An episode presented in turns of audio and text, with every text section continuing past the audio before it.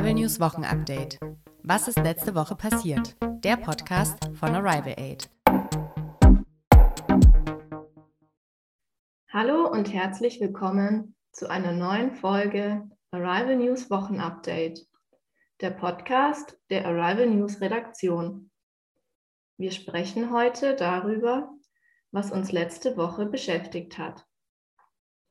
Heute ist Freitag, der achtzehnten Juni. Mein Name ist Julia und mir gegenüber sitzt meine Kollegin Katrin. Hallo! Heute sprechen wir über eine Baumpflanzaktion in Ghana, den Tag gegen Kinderarbeit und das Lieferkettengesetz. Zuerst beginnen wir aber wieder mit den wichtigsten Informationen zu Corona. Das R K I, das Robert-Koch-Institut, hat heute ungefähr eintausenddreihundertdreißig Neuinfektionen gemeldet. Insgesamt hatten bis heute über drei Komma sieben Millionen Menschen in Deutschland Corona. Die sieben Tage Inzidenz ist auf zwölf gesunken. Das bedeutet, in den letzten sieben Tagen haben pro hunderttausend EinwohnerInnen zwölf Menschen Corona bekommen. In Deutschland sind insgesamt mehr als neunzigtausendeinhundert Menschen an Corona gestorben. Insgesamt wurden schon fünfzig Prozent der Bevölkerung in Deutschland mindestens einmal geimpft. Fast neunundzwanzig Prozent wurden auch schon ein zweites Mal geimpft. Seit Montag kann man in Deutschland einen digitalen Impfpass erhalten. Wenn man in Deutschland eine Impfung bekommt, wird das aktuell noch in ein gelbes Heft, den Impfausweis, eingetragen. Um eine Impfung gegen Corona leichter zu beweisen, gibt es jetzt den digitalen Impfausweis. Alle Menschen mit einer Impfung können seit Montag mit ihrem gelben Heft zum Beispiel in Apotheken gehen. Zusätzlich muss man einen Ausweis und die Informationen zur Impfung mitbringen. Dann bekommt man einen Q R-Code. Den Code kann man zum Beispiel in die Corona-Warn-App laden. Bei Reisen oder Konzerten kann der Code dann einfach eingescannt werden. In U S-Bundesstaat New York sind mittlerweile siebzig Prozent der Erwachsenen geimpft.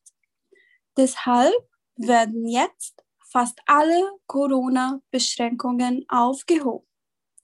Im letzten Jahr gab es in New York besonders viele Menschen, die sich mit dem Coronavirus infiziert hatten.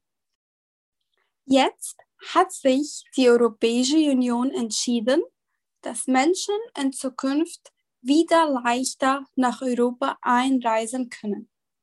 Die U S A steht jetzt auch nicht mehr auf der Liste der Risikogebiete. Die G sieben Staaten, also die sieben leistungsstärksten Industriestaaten der Welt, haben sich letzte Woche in Cornwall in Großbritannien getroffen. Sie wollen jetzt ärmen Länder bei der Pandemiebekämpfung unterstützen. zwei Komma drei Milliarden Impfdosen sollen weitergegeben werden. Und nun zu ein paar anderen Meldungen. Vor ein paar Tagen wurden in Ghana an einem Tag mindestens fünf Millionen Bäume gepflanzt.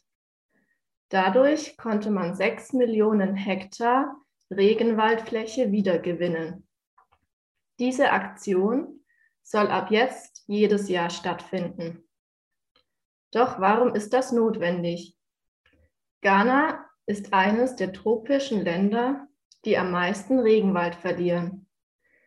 Gründe für den Waldverlust sind Wüstenbildung, der Klimawandel, illegaler Bergbau und Abholzung zur Herstellung von Holzkohle.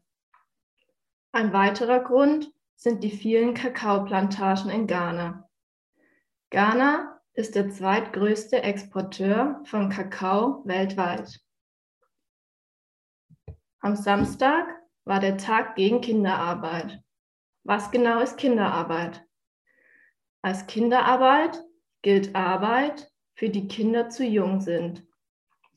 Das ist Arbeit, die Kinder psychisch, körperlich oder sozial gefährdet und oder sie vom Schulbesuch abhält.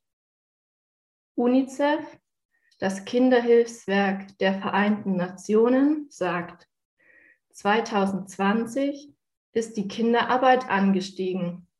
Das ist das erste Mal seit zwanzig Jahren. Am meisten Kinderarbeit gibt es in der Landwirtschaft.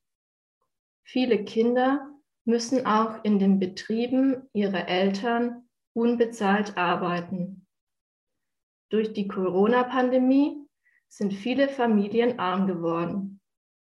UNICEF warnt, bald müssen noch mehr Kinder arbeiten, damit sie ihre Familie unterstützen können. Am zwölften Juni wird jedes Jahr auf Kinderarbeit auf der ganzen Welt aufmerksam gemacht. Ab zwanzig dreiundzwanzig wird es in Deutschland das Lieferkettengesetz geben. Was ist das? Viele Unternehmen in Deutschland produzieren nicht alle Teile ihres Produktes in Deutschland.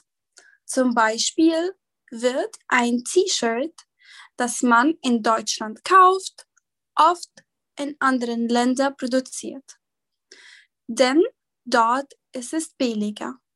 Das Problem ist, die Menschen in diesen Ländern müssen meistens für sehr wenig Geld arbeiten und werden ausgebeutet. Oft kommt es auch zu Fällen bei der Arbeit entlang der Lieferketten, also von der Produktion des Produktes bis zum Verkauf, gibt es viele Menschenrechtsverletzungen. Das Lieferkettengesetz bedeutet, jetzt müssen Firmen in Deutschland auch die ArbeiterInnen in anderen Ländern schützen, die für sie Produkte herstellen, wenn es Menschenrechtsverletzungen bei der Zulieferung gibt, müssen die Firmen in Deutschland ab zwanzig dreiundzwanzig Strafe bezahlen. Das war es für heute mit dem Wochenupdate in einfacher Sprache. Wir wünschen euch ein schönes Wochenende und freuen uns, wenn ihr uns nächste Woche wieder zuhört. Tschüss! Tschüss! Arrival News Wochenupdate. Was ist letzte Woche passiert? Der Podcast von ArrivalAid.